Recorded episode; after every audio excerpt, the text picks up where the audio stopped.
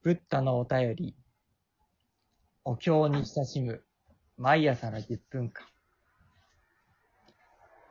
改めまして、えー、私は、浄土真宗本願寺派、広島の安楽寺の弱院をさせてもらっています。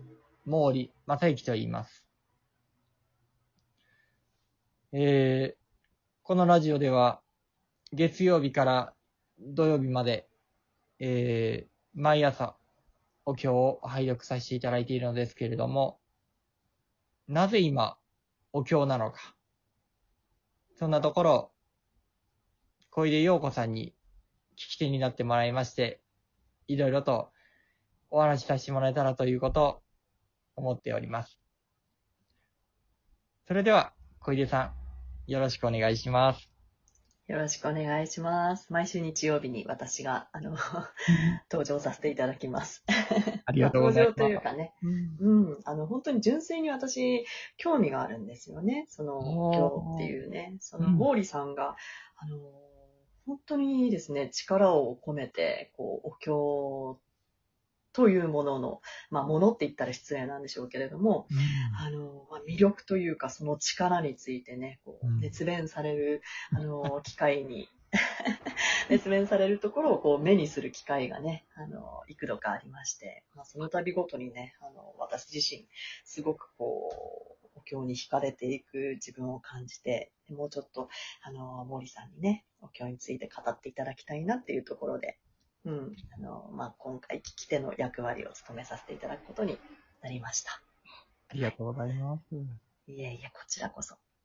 で、改めて、えー今回が2回目なんですけれども、えー前回ね、あのーお経にこう、すごくこう、まあ、目覚めるというか、うん。きっかけのような、あのー出来事があったとお聞かせいただいたんですけれども、はいまあうん、苦しい、こう、愚道の中でね、あのーうんお坊さんの先輩方、うん。二人のお坊さんの、うん、あのーお言葉によって、うんまあ何かこう、ピリリとおっしゃいましたっけ？感覚があったと。う。うんん。で、それ以降、お経がダイレクトに入ってくる。ダイレクトにお経を聞かせてもらうという、あの、体験ができるようになったということなんですけれども、うん。うん。このお経が入ってくるっていうのが、うん。あの、普段ね、あの、そこまでこう、お経に親しんでるわけでもない私からすると、どういう感覚なんだろうなってすごくこう、興味があるんですね。うん。うん。うん。うん、今日はそのあたりを、あの、ちょっと深掘りさせていただいたら嬉しいなと思っています。はい。うん。はい。えー、これはこう、パーソナルな体験と言ったらいいいんですかね？その、あの、えあの、私個人のことでというところでお話しさせてもらー、う。ええー、その、まあ、前回さい話させてもらった体験の後ですね、あの、ー、うん。無料儒教の中の三仏芸という、あの、語問があるんですけれども、あのうんえうん。よくですね、浄土真宗では、あの、拝読をされる、あの、お勤め、短い、本当にもう5分かないー、ぐらいで、あの、ええお勤め、それをこう、まあ、たま、何の気なしに読んでいたんでしょうね。そしたらこう、えー、うん、最後の方でなんか、泣けてきたんですよね、なぜか。こえう、ー、自分自身でこうびっくりにしててですね、な、なんでお経で泣泣いてるんだろうという思い、残っていて、自分 説明しようのない涙と言いますかですね。えー、うんえー、えー、えあの、うん最後にですね、こんな一節があるんです。あの、はい。軽量紳士、食毒中、画行精進、人獣風景。で、これはたとえ苦難の毒、毒の中に沈むようなことがあっても、私は決して後悔をいたしません。という顧問な、えうん。それはこう、えええ浄土真宗では南蛮打仏の阿弥陀如来をとても大事にさせてもらうんですけれども、南蛮打仏、阿弥陀様になられる前の法蔵菩薩という、まだご修行されている方がですね、私がこの修行をする間、どんなに毒の中に陥るようなことがあっても、決して後悔しない。全く後悔しない。むしろ危機としてですよね。喜んで、その道を歩ませてもらいますという、なんていうか、ああの不思議な感覚が残っていて、それがなんか、現実というか、あこんな方がいたんだというかですね。で、それが、ーなるほど。うん。そうそう。それがしかも私のために今歩んでくれてる方がいるんやっていう。ああ、自分に向いたんですね。だと思いますね。その、お経様に決意が、なんか、ええ物語を飛び越えて降りかかってきたというか、物語を飛び越えて降りかかってきた。うん、すごい表現ですね。うん。うん、どうそうですね。そう出てくるままにこう、はい、えだったら。で、それがこう、不思議なのはやっぱり自分でも理解不能というか、こう、えでもなんかええこう読めてきてしまったというか、響いてきてしまったというかですね。うん。ええなんかね、そんなところが、まあ、あありましたね。不思議だな、不思議だな、ぐらいに思って、あの、その後別にその内容どうこうで触れることはなかったんですけれども、ええずっとその時の感覚というか、まあ、残っているんですよね。うん。そうなんですね。あのー恥ずかしながらね、あのー私もまあ仏教ファンを名乗っていますけれども、やっぱお経っていうのは、あのーどんなにね、あうん。のお釈迦様の直接の言葉だとこうね、聞かせてもらっても、うん。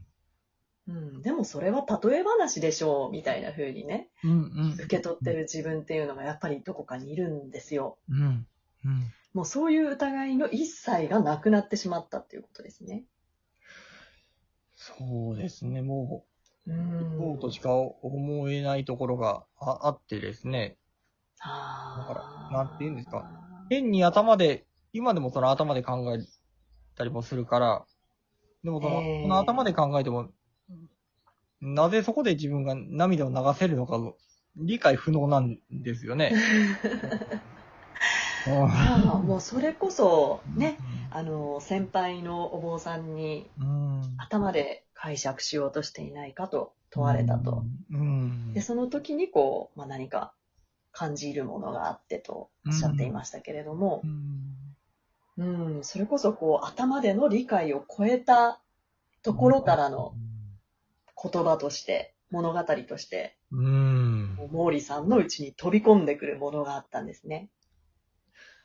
そうですね。うん先ほどのね、物語を飛び越えて降りかかってきたっていう言葉がね、すごく印象的なんですけれども、うん。うんいやー、それはすごい体験だなっていう。ねえ。それ以降、まあ、もちろんね、毎回ね、あの、お経を読まれながら涙を流すっていうことはもうないとは思うんですけれども、うん。でもそれ以降、もう、そのお経が、まあそれこそ、もう丸ごとうん。毛利さんに降りかかってくるっていうのは、うんもう毎回体験されてることなんですか？そうですね。こう、なんと言いますか、楽になった感じはありますね。これをうん。全く疑う必要はないというか、もうほんと、ありありとした現実として、そのまま、ええあの、受けているところがあるのでですね。うん。あの、現実として。はーい、うん、ああの、えへ、変な言い方しますけど、ええ一般の人からすると僕はラリってるのかなと思う。なんか変です 変な言い方うん。ね、実際に毛利さんはもうお経の世界を生きてらっしゃるわけですもんね。そうですね。うーん。